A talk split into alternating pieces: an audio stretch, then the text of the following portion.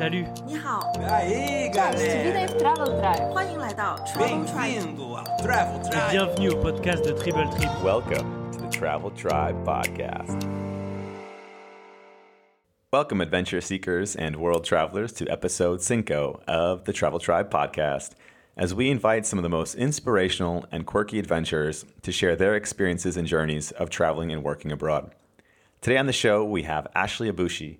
Ashley is a mindset coach, international model, a world explorer, and the co-founder of Dream Teamers.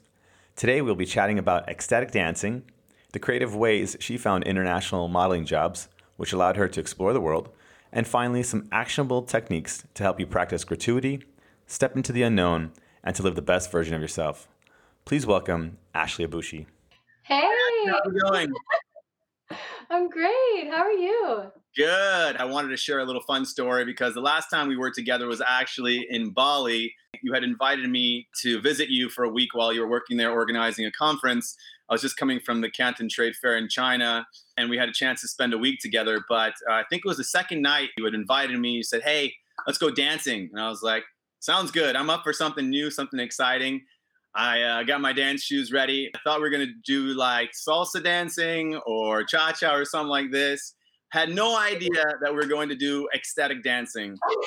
Um, it was a completely different experience. So we had arrived at this resort in Canggu, which is like the mecca of digital nomads and lifestyle gurus. And we get to this uh, resort and to sign in. And you introduced me to this, your friend Mike, who's also from Chicago. I'm wondering what the hell is going on. And I'll never forget, right before we walk in, the mic guy grabs me by the arm and is like, yo, be careful, man. It gets pretty freaky in there.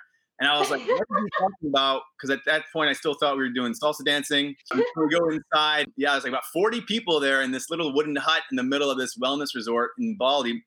The, the, the, the leader, I guess, or the D J, or whatever you want to call her, comes in wearing this tutu. She's about in her mid-forties.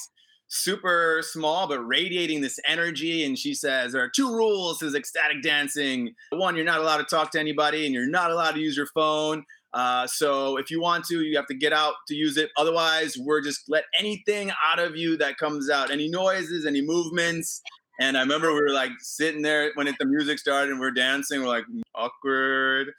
And then that mic guy started stomping in the middle of the stage. And he was just roaring like a lion and being super alpha male while these females were dancing around him like crazy.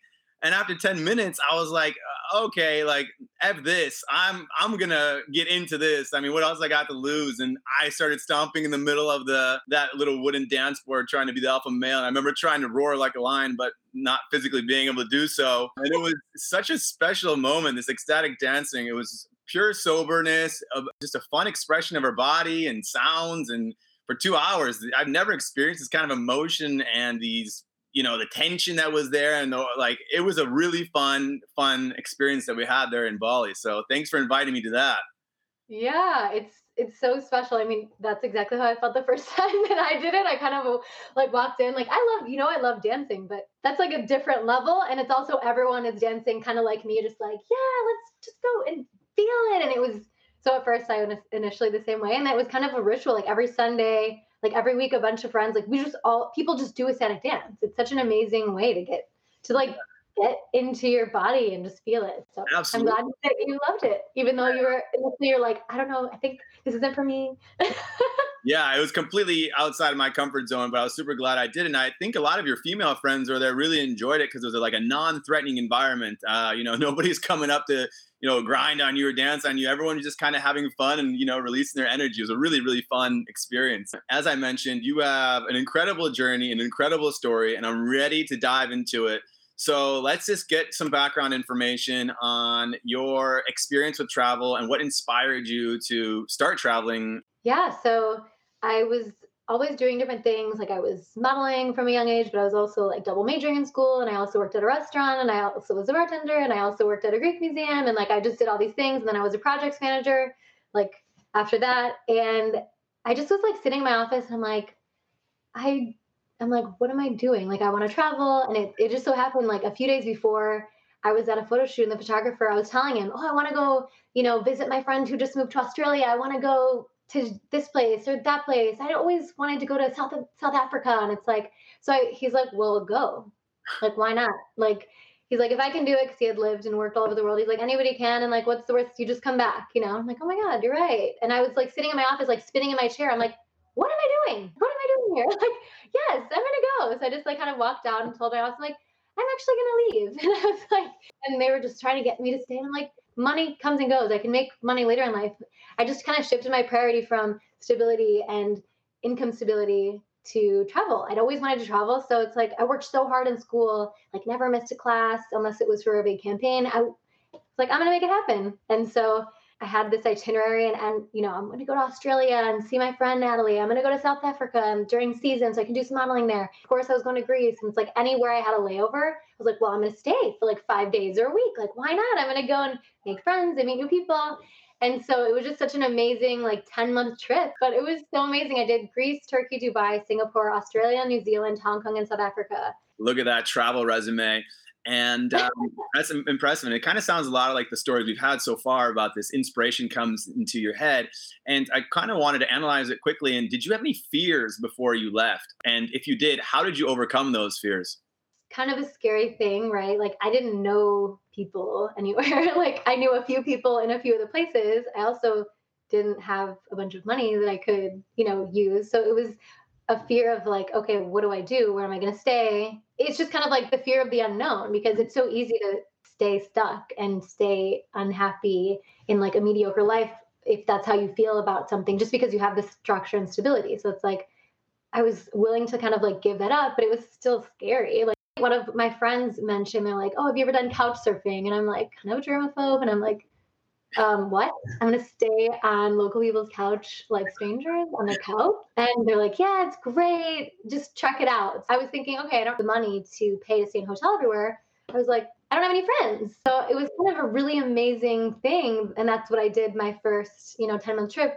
Parts of it I stayed with friends or friends of friends. I'm like, oh, your third your third cousin's old roommate lives in Dubai. Yeah, I want to meet them. You know, I was just like trying to be as resourceful as I could be. And it was such an amazing experience just by like stepping into the fear. Like, yes, I was nervous, but just kind of being positive and with the mindset that like, it's going to work out. I would meet someone, and normally with couch surfing, you stay for like a few days, but we'd become like such good friends and I'd stay for a week. You know, such an amazing experience. And then setting that up created basically like the next almost ten years where I kept traveling every year, most of the year to like, you know, three months in South Africa, two months in Dubai, like Crete. Like it was just an amazing kind of chain of events from just the network that I had built up and the opportunities that I started from doing that. So it sounds like you're that couch surfer that everybody dreads, that you invite them over for three days and they stay for three weeks. I'm a great couch surfer. Come on.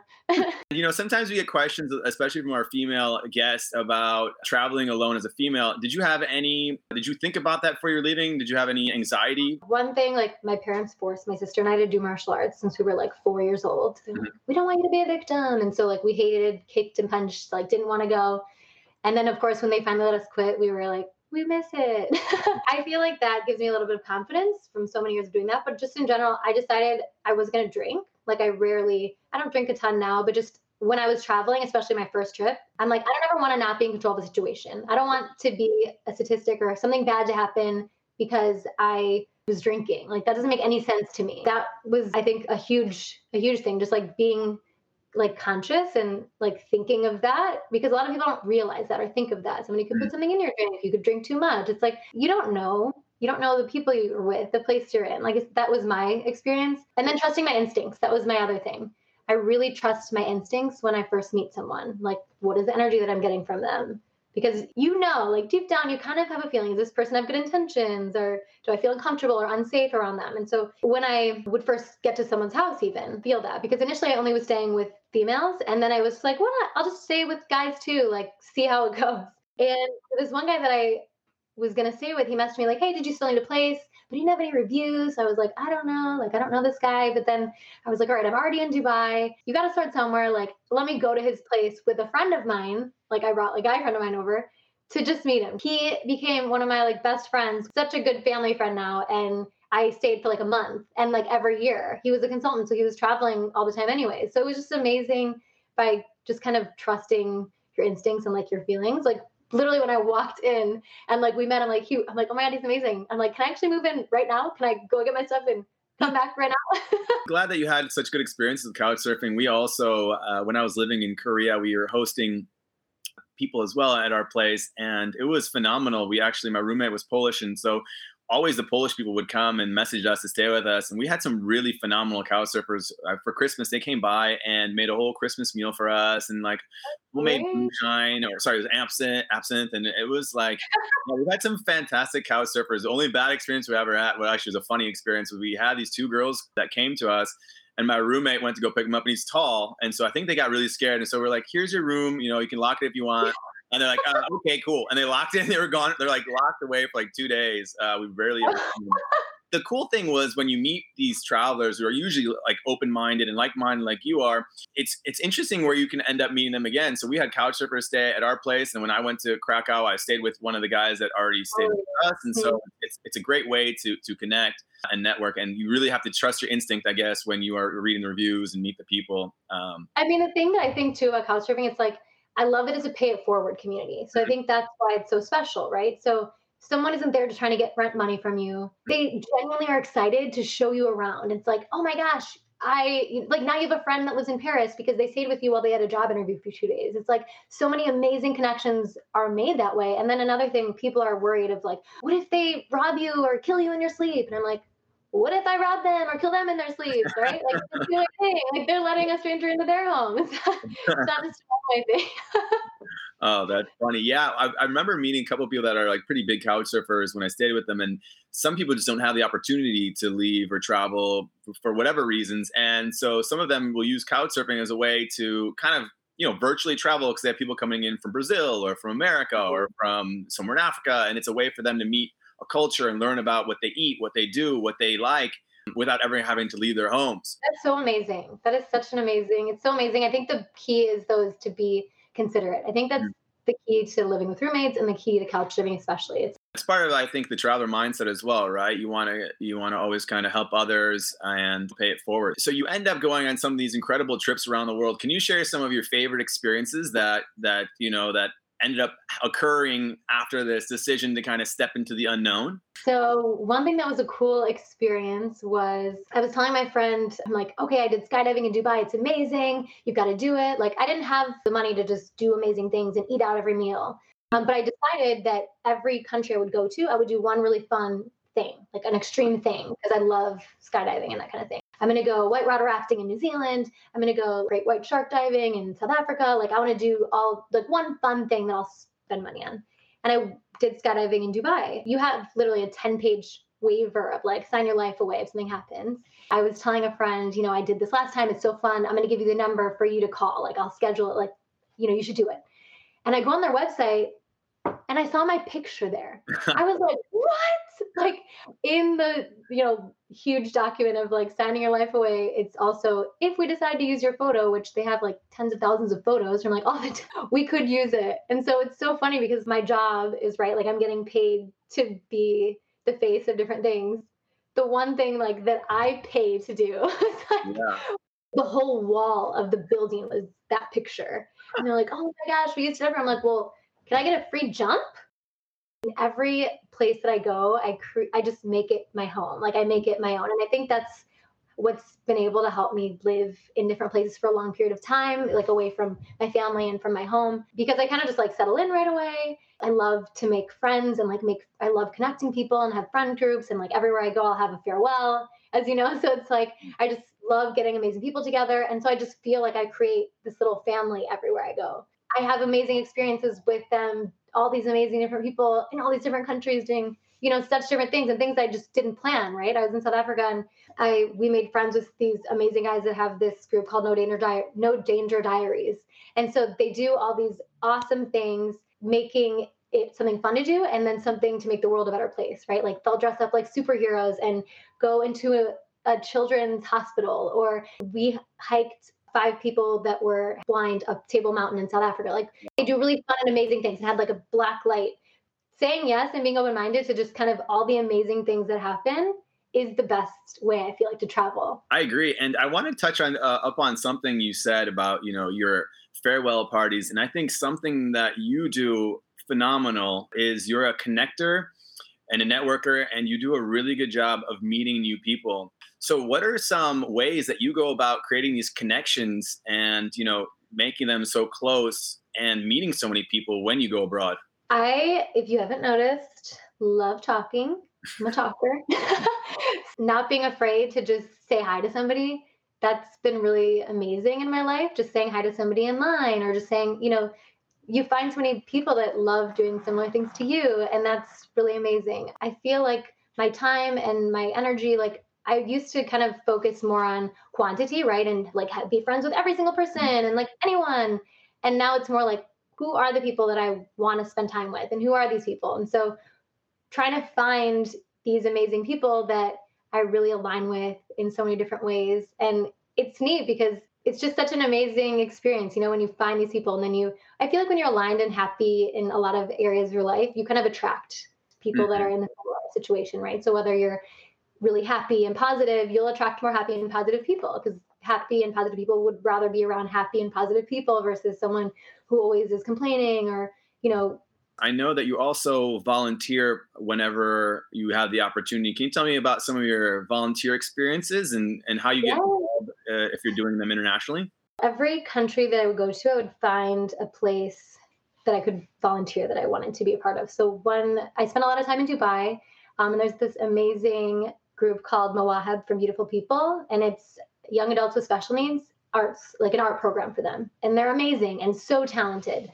So I would go there when I'm in Dubai, when I'm not working, and spend time with them, and had mentioned to a friend that I had met, I think she was on the couch surfing platform. So like, even if you're not couch surfing, you can still use the platform, right? Like people are, I played basketball one night a week, because just like anyone who is involved in this, like travelers or people that are local that want to meet new awesome people traveling, like let's do this, you know, adventure. So that's cool. And she, t- I'd mentioned like, I'm looking for a place to volunteer. And she's like, oh, I have this, you know, I actually do photography with this amazing program. I'm like, oh, can I join you? It's so special. It's like, I'm so excited to go any, anytime I'm going somewhere. It's like, I feel so special that I can be part of it. Yeah, that's cool. And I remember you telling me the story about you having your sponsored child. Forgot it was in the Philippines or in Southeast Asia. Yeah, mm-hmm. You had a chance to sponsor them throughout years, and then you actually ended up going out there and meeting with the family. Is that correct? I did. So this past year, basically, like spoke with him and his parents. I'm like, okay, let's make this happen. I can do this date. One of my good friends, Louise, came from Australia, and we met there. And it was the most amazing trip, like ever. And we really didn't have many plans. I'll, my only intention was kind of, okay, I'm going to go to where the island that he lives and leave. Like, I just didn't know much about the Philippines. And so she was saying, oh, I've been wanting to go there forever. It's amazing. I'm going to plan, like, let's go to all these places. So we went and island hopped for like three weeks. And it was, the and without plans, like the only plan that we had was where we were going. So it's like, we were, we were, um, and then the date where I was going to meet with him, I was like, okay, I'm going to spend the whole day with you guys. And we had the best day ever. They're so amazing. Mm-hmm. So it was just so, it was so special to, you know, initially he didn't write. So he would draw pictures, and then his mom would write. And then he, like, it was such a special, you know, experience, like watching him grow up for all these years and then getting to meet him. But so that, go to the Philippines, and I recommend everyone sponsoring people. like Yeah. That's very inspirational. Uh, we actually, uh, when I was playing on a soccer team in Korea, we I decided to have a fundraiser when I was leaving to raise money for a sponsored child. We've been on it for four years now, and it's actually a really cool way for us to keep in touch. So even though players have left and moved on from Korea, uh, we still once a year donate to this uh, cause for sponsoring this child. Actually, her name is Vadi in Cambodia. And uh, it, it feels good, and it's it's cool to kind of keep in touch over some kind of volunteering, um, you know, good act that, you know, the li- secret to living is giving. Let's move kind of into your modeling abroad, because it seemed like you had taken a non-conventional route to pursuing some opportunities abroad. Can you kind of walk us through that whole journey? I was with some of the top agencies in the States, so Ford and Elite. And I, when I decided that I wanted to travel, it was like different models will go to different places. Mostly it's like Paris or Milan was kind of the big, you know, places where people would go. I just didn't really want to go there. And also I never really had the in- tension or and like I just didn't want to be this cookie cutter figure or shape. And also I was struggling with it. I was so busy with work, and I just didn't make it a high enough priority to focus on that. And I liked, you know, being more athletic, and it was more the agencies a lot of times are like, well, they'll want you if you're this, these measurements. And it's like, well, I don't want to be those measurements, but I still want to go. So I was kind of was like, okay, well, I'm gonna go anyways.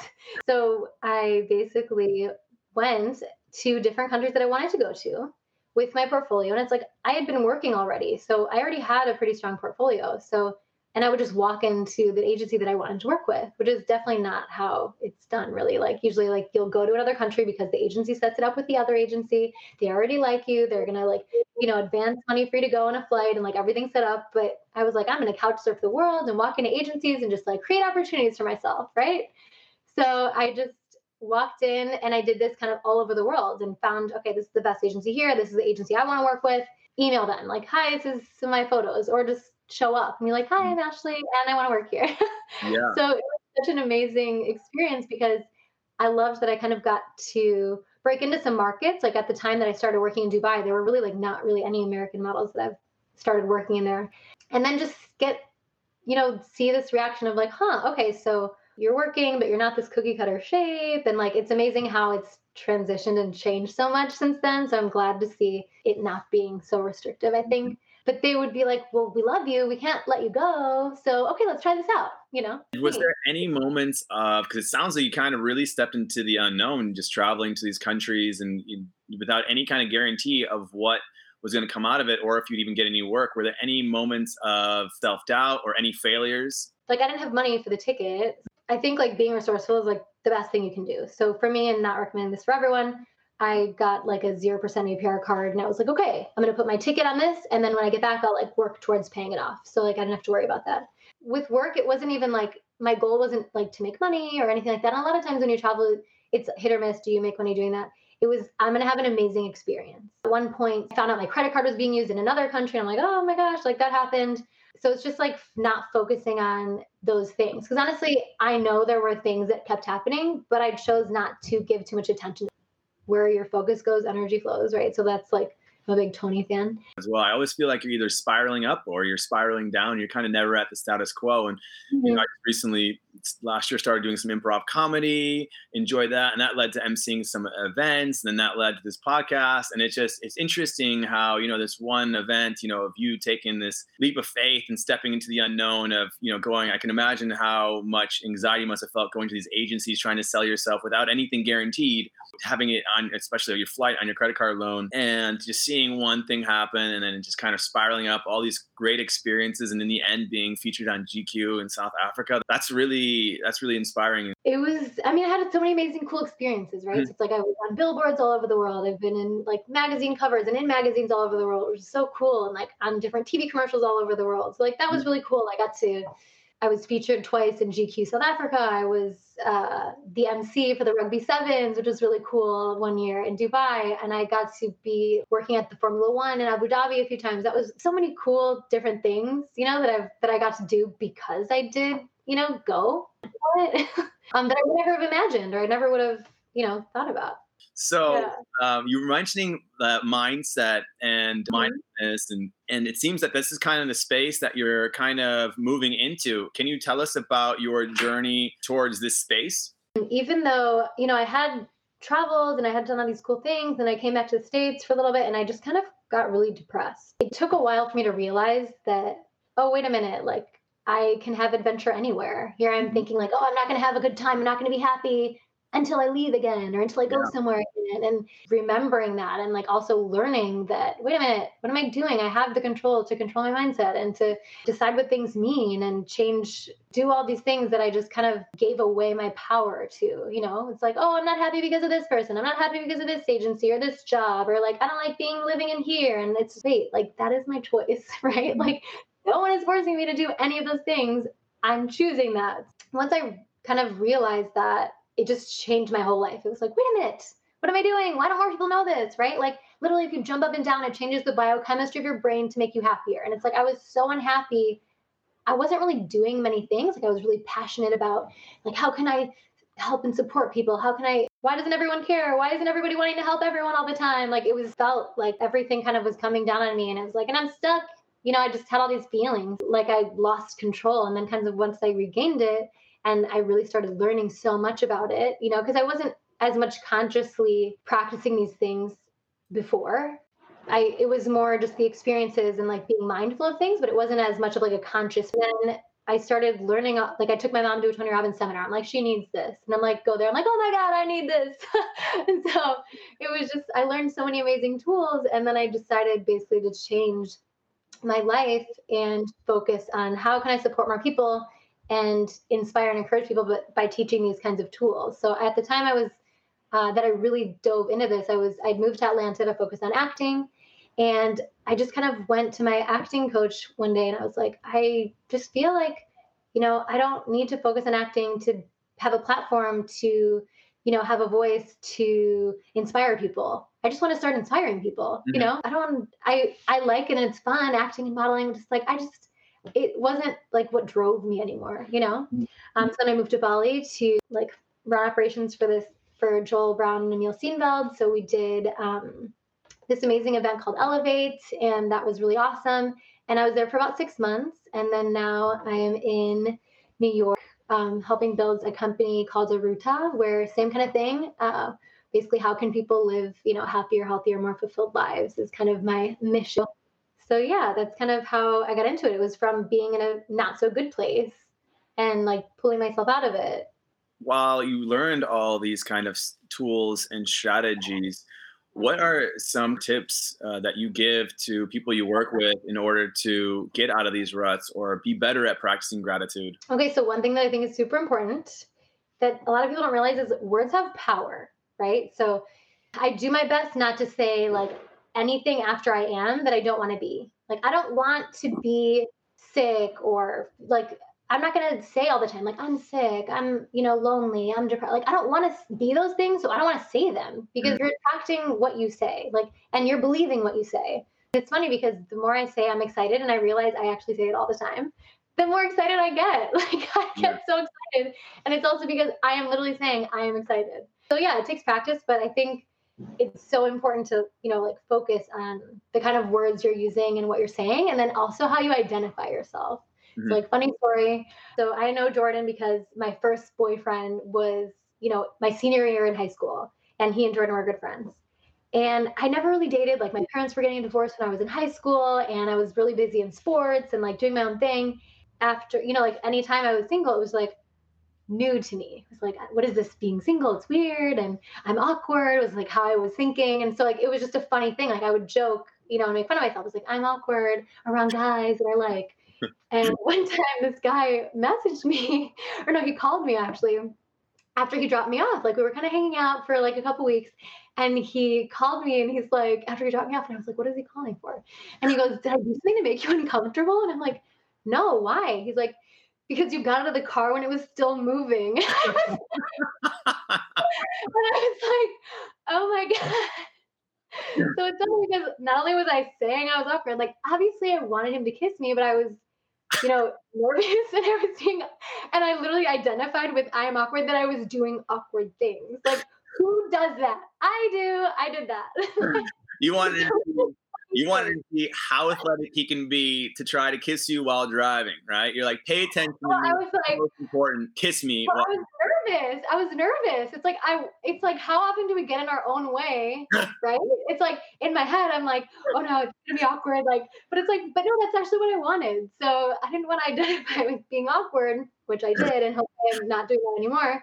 You know, so it's kind of like, how are you identifying yourself? Do you identify yourself as, you know, with like a limiting belief or a belief that doesn't serve you? So it's like, I'm not a morning person. I can't exercise, or I can't wake up early, or I am always gonna be late because I'm a late person. It's like, literally, you're defining yourself. What you say, what you think, what you believe, that can change. It's your choice, you know? Mm-hmm. It's kind of just like, I don't want to be awkward, so I'm not going to call myself awkward anymore. I'm not going to go out of cars. Just so I can get a visual in my head, did you just like, while the car was moving, did you get out and start running in the car, or did you roll out? Like, what was the... It was, no, it was... It was okay. So no, it was like a, I was about to get dropped off, but I think we like rented this like little sports Audi for the day because we went to like drive to like Abu Dhabi for the day or something like that. So it was like kind of even harder to get out nor- as normal, but I still did. I didn't think about it. It was just more like, oh, I'm feeling uncomfortable and it's awkward, so I'm gonna get out. No rolling though. I didn't roll I like out. That. I remember. so you're t- talking about affirmations and the power of words, which I completely agree with you. What about some tips and tricks for overcoming fears? I think it's important to figure out first, like, what it is you want, because a lot of times people not only are scared, but are also like end up unhappy because they're defining, you know, happiness or success from someone else's definition. So to get clear on that is super important and super impactful. I know, like for me, right? Because like I'm scared, or I was scared of, I'm not going to be happy, or I'm not going to be successful. And it's like, well, wait a minute. I don't actually even want to be like successful in that way. I don't actually define success that way, right? Mm-hmm. So it's like I define success as like, am I happy? You know, mm-hmm. do I have harmony in all these amazing areas of my life? Like I don't define success in a way that someone else may define success. And I feel like a lot of times we're scared. And there's a lot of fear that revolves around that because we're scared of not being like someone else. Good. You know, it was, do you know how many people thought I was so crazy for like traveling? Or like, you're going to give up this job that you make so much like, you know, good money doing for something that you have no idea about, and to go to a place you've never been or you don't know anybody. And it's like, yes, because yeah. I think you, you know, use your twenties for you. I just, I think for me, it's like, I'm more scared of, you know, I don't want to look back one day and wish that I did this or that. And it's like, I wrote this article called, you know, what are you waiting for? And it was just, I talk in there about, you know, am I going to be able to hike up Table Mountain as easily when I'm sixty-five as when I'm twenty-five? Probably not, you know, I mean, I am, but just the idea of like, we can go some, like my whole thought process behind it was like, yeah, it's scary. Yeah, it's unknown, but it's like the amazing experiences, the network I'm going to build are going to benefit me and my life so much by doing it now when I'm young, you know, it's like we're rushing to settle down and to just have the life that we think we need to have, but we can have whatever life we choose to. It's like, if you want kids, great. If you don't want kids, great. Like it's your choice. We feel fear and like we're anxious and uncomfortable because we're not listening to ourselves. We're trying to listen to everybody else. Yeah, and I had this discussion actually with a friend from college last night, and he was asking me, you know, how has my vision of success changed from how it was in college? And I couldn't agree. I think everything you just said was exactly where I mirrored back to him about, yeah, I, I used to think that it was all about the stability and the nice car and all that good stuff, but it's it's more now about living out your dreams and and following your instinct and following whatever passions you have. Because, you know, while we're still young, we still have these opportunities to pursue them. I went on this journey starting seven years ago. And, you know, I remember when I was leaving, everyone's like, are you nuts? Like, you shouldn't be doing this. You're crazy. You don't even know where Korea is. And just just like work and like the rest of us and just retire. And then you could have money while you're doing it. And that was the same when I was like, I don't want to be hiking at sixty-five or staying at a hostel with. We can go back, you know, and stay in a five-star place then. Yeah, exactly. I want to be like playing golf in Florida, you know, like I don't want to be question I was asking where I was like, what am I going to regret the most if in one year or five year or ten years or twenty years, if I don't do now? And so speaking of this, you, it seems like you take on so many different projects and so many unique, cool things. Like, where do you get your inspiration from?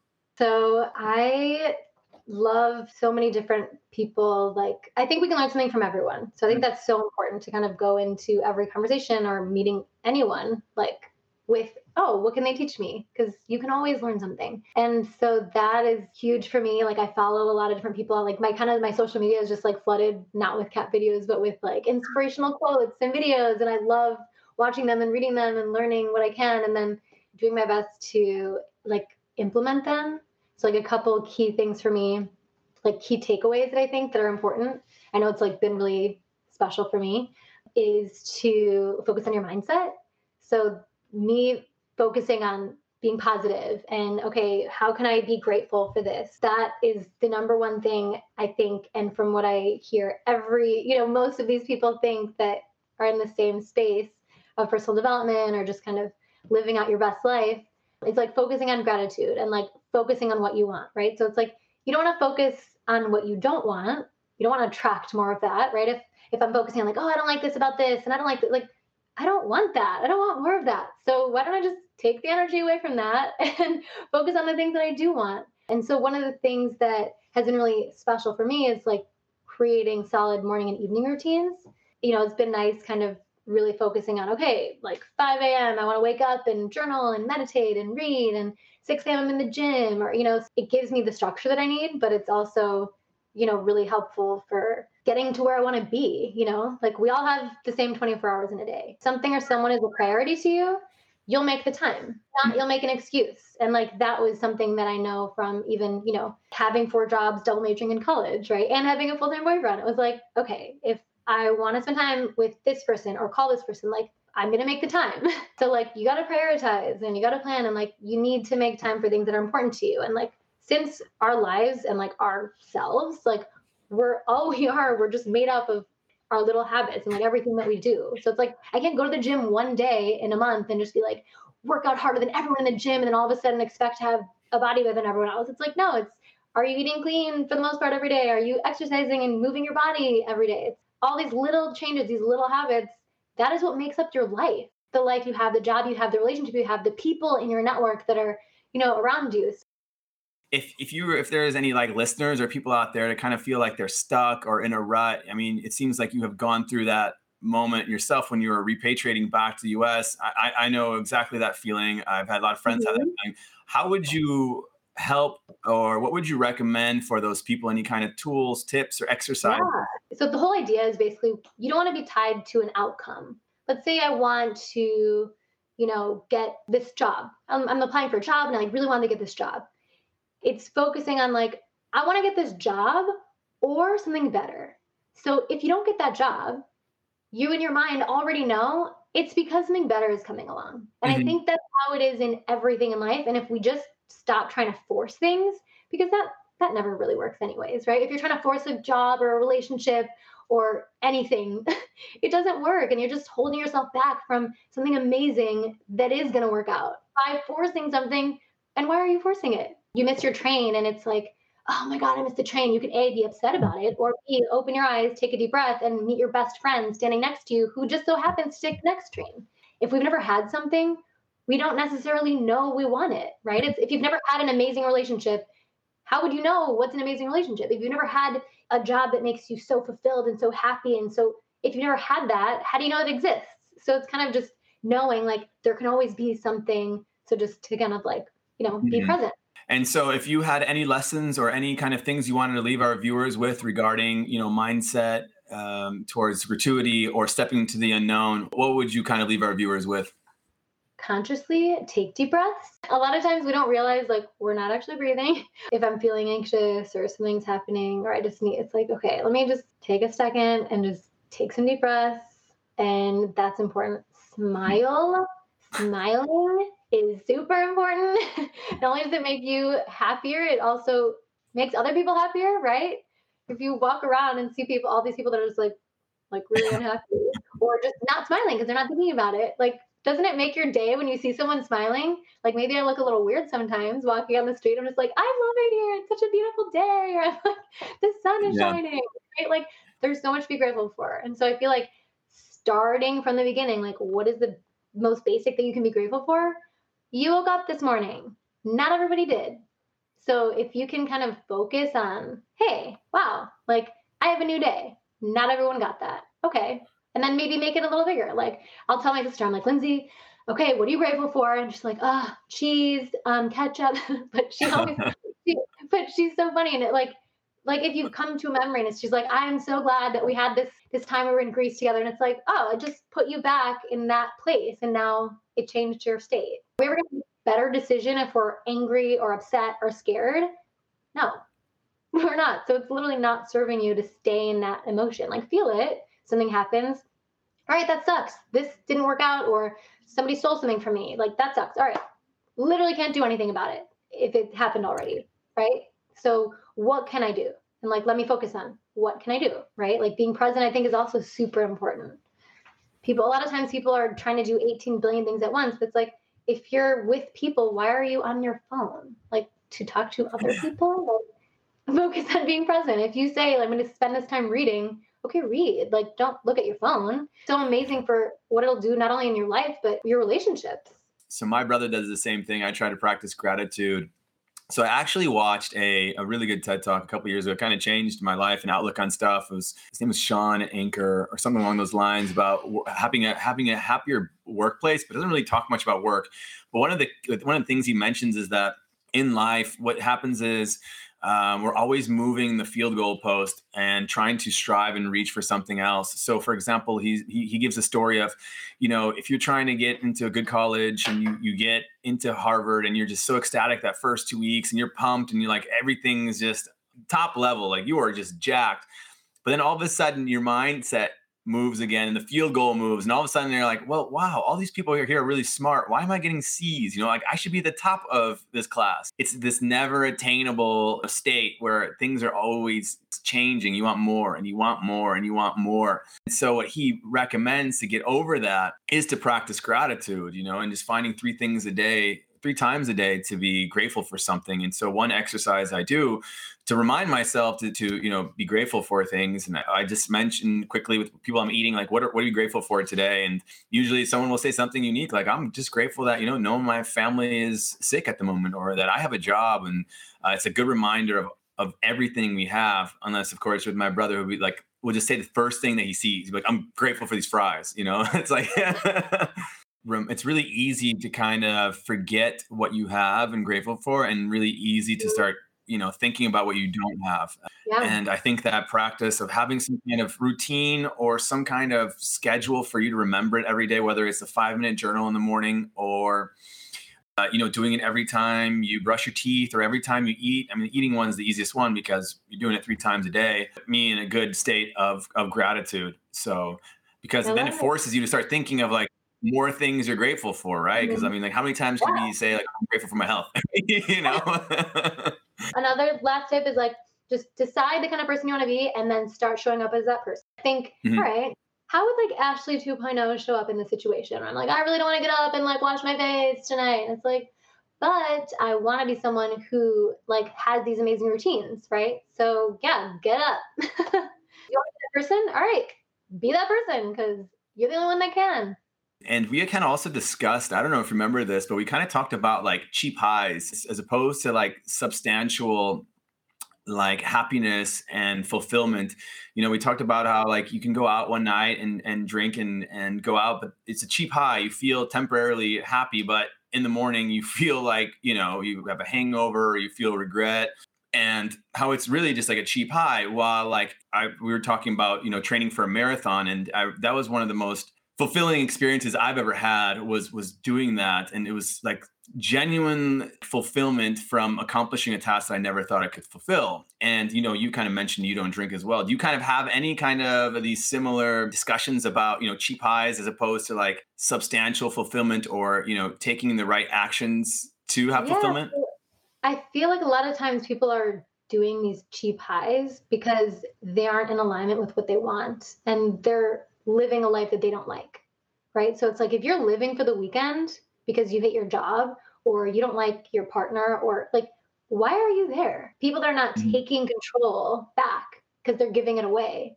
That's when it's easy to look for a cheap high, right? It's like you're not going to get that long-term gratification or that long-term fulfillment if you're unhappy and unfulfilled every single day. What can you do mm-hmm. other than try to escape any chance you get? So that's why it's so important to, okay, figure out like, what is it that you want? What kind of partner do you want? You know, and just aligning yourself with these people or these friends. You know, do you want friends that are, if I say I'm going to run for president, I, I want friends that are going to be like, oh my gosh, yes. How can we support you in being that? How can we support you? Not, oh, like, well, that's going to be hard. Or I don't know if that's a good idea. Or who are you surrounding yourself with? People that are also yeah. living like a life for the weekends or a cheap high. It's like you, it's so important. Like you're the average of the five people you spend the most time with. So if you're not, yeah.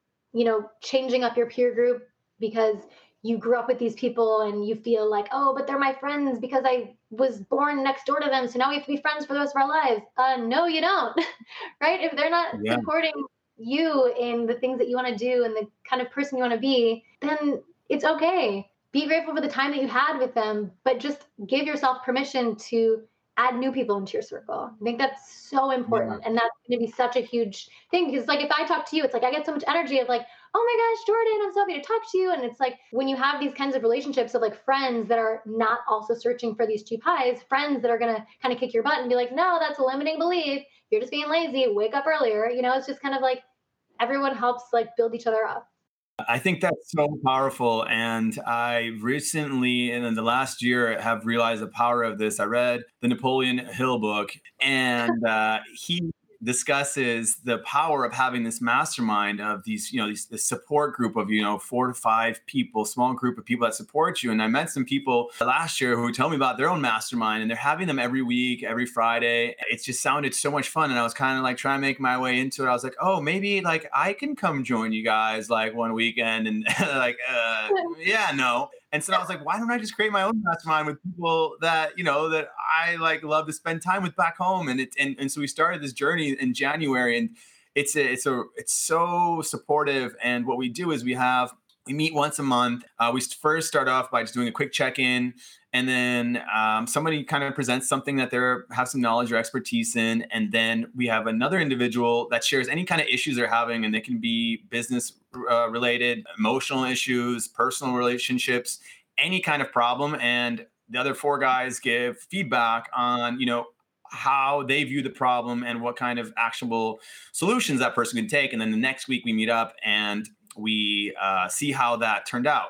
So I think it's been such a powerful force in my life to have had that support of like people that are co- holding you accountable as well. We have like a goal each month of you have to do something. We have accountability check. Like, did you do what you said you were going to do? So I think that is such a powerful tool for people to can implement.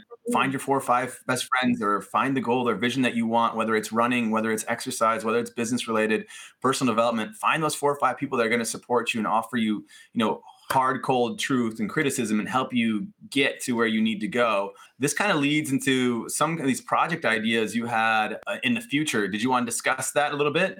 Yeah, so I totally agree with you. And I was, my friend Lisa and I were creating something similar called Dream Teamers. So we're excited. Just kind of like, it's so important just to have like accountability friends to check in with each week, you know? And I have so many amazing people in my network that I love connecting with each other. And so it's like, okay, wait, why am I only connecting people like in the same place?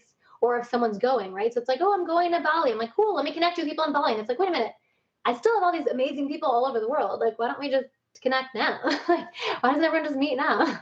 Before we leave though, I wanted to kind of put you through our travel tribe toss-up, where I get to ask three questions. Okay. Are you, are you up for it? Up for it. All right. So the question we've been asking so far, and I've gotten so many good responses in the last week, especially people who've been traveling a lot. So the first question I want to ask you is, what is the most underrated destination you have visited? I would say the Philippines. Just because I had no idea how amazing it was, and it is so amazing. So I would say the Philippines. Mm-hmm. Yeah, that's your list. Greece, obviously, and is a favorite. Greece is amazing, but everybody knows it's amazing. I feel like I just personally had no idea how amazing the Philippines also was. So. And what were some of your favorite places in the Philippines? Boracay, El Nido, or? Canton. Um, that was amazing. Mm-hmm. And Chargao was so amazing. Um, it's a really tiny island. Every every single place, though, that I went to in the Philippines for its own individual reason was amazing. So, so Philippines, this uh, f- first vote we got for that. Second question, what food? I know you're a foodie. You love eating um, and, and checking out cool new restaurants. I'm sure that abroad you've had some unique food choices. Was there any kind of food that you originally thought was going to be really terrible and ended up being really delicious? Hmm. Really terrible that I thought would be really delicious. Or hmm, let me think. I tried something that I knew that I that I wouldn't like. When I was in Japan, I feel like haunting my memory. This is before I like didn't eat meat anymore. This person I was with, like uh, my dad used to work in Asia and connected me with like a contact of his, and his son took me out to walk around in Tokyo, and he's like, "Oh, try these. They're like these octopus balls or something. I don't know." It's, but I had a feeling I was like, I don't think I'm like that. Like it wasn't. Co- I don't know how it was. But I was like.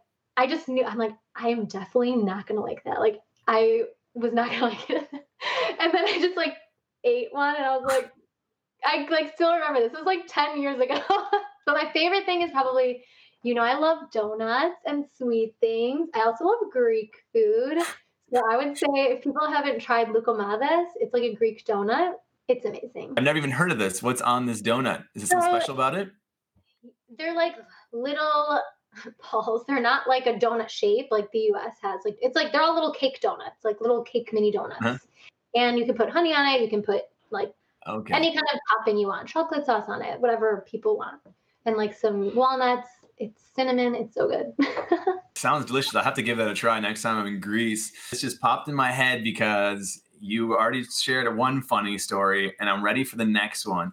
What is one of the most embarrassing things that have happened to you while you're abroad? So any kind of cultural misunderstandings, any kind of falling out of cars or tuk-tuks or scooters on dates? Wait, I already said embarrassing ones, Jordan. I had overpacked, yes. like on my ten-month trip, like I was trying to be like, you know, not pack too many things. I had one suitcase and a backpack and a small suitcase. Like that's great for like ten months and like five continents, I thought. But of course I was getting a few things as I was going along. So my friend and I getting rid of things, but like also getting things. And so sometimes we'd go to the airport and like, she'd be sitting like she was, I remember like she was sitting on, we booked a budget airline. Big mistake. You don't get a checked bag. And we had supersized checked bag, like a big suitcase and a carry-on suitcase, which we, it was like, it didn't work out. We paid way more than we should have. But she's sitting there like zipping up the suitcase. We're like putting on like, I'm wearing like wedge heels in the airport, like trying to think of like, okay, what like weighs more? She's like putting on some extra things. So like our suitcases could go and they were going to charge us like a billion dollars. Uh, I don't mind like embarrassing myself about this because it was so funny. So I had this like bathing suit top that was like kind of padded, you know, it had like, I don't know, it was like, I don't know how to explain it, but it was like a water, let's say it's like a water thing. And so we like walk through security and she like looks at me, she's like, Ashley, do you think when they ask you if you have any liquids on you, you have to say like, yes, like, and like check the top I was wearing because I'm walking through with liquids. That's a great story. And um, it reminds me of every time I fly in Southeast Asia, when I'm going in between those countries, uh, the flights are super cheap when you're going between, you know, Bangkok and Kuala Lumpur and Denpasar, you know, where they get you is the baggage. So I'm like, I'm not going to be paying for this baggage. I can make it under seven kilos. And of course, I'm nowhere near seven kilos. So there are definitely times when they're like, sir, kilos. And I'm wearing like my dive B C, I have the regulators around my neck. I have like two pairs of pants and I'm like, I'm getting on this flight and I'm not going to pay your four hundred dollars baggage fee. Right? Oh my gosh. I remember one time in Kuala Lumpur, I was getting on and I had like two sweaters on and two pairs of pants. I thought I was going to like pass out from heat exhaustion uh, and how hot it was. I mean, Malaysia's hot, you know? And so I was getting through security line wearing all that. I looked super shady. You gotta, you gotta budget. You gotta be resourceful sometimes. You're not gonna pay triple my flight ticket to be, you know, visiting someone in Bali, right? Um, Ashley, thank you so much. And is there anything that you want to leave our viewers with? Oh my gosh, thank you so much for having me. Everyone, like, stay healthy and live your best life because you can do it. All right. So I was gonna say, like, what are you waiting for? If you want more, you can follow Ashley on Instagram at Ashley Abushi, as well as her organization at dream teamers dot org. Thanks for tuning in today. Don't forget to follow and subscribe for new weekly episodes. And we'll see you next week on the Travel Tribe podcast. Safe travels.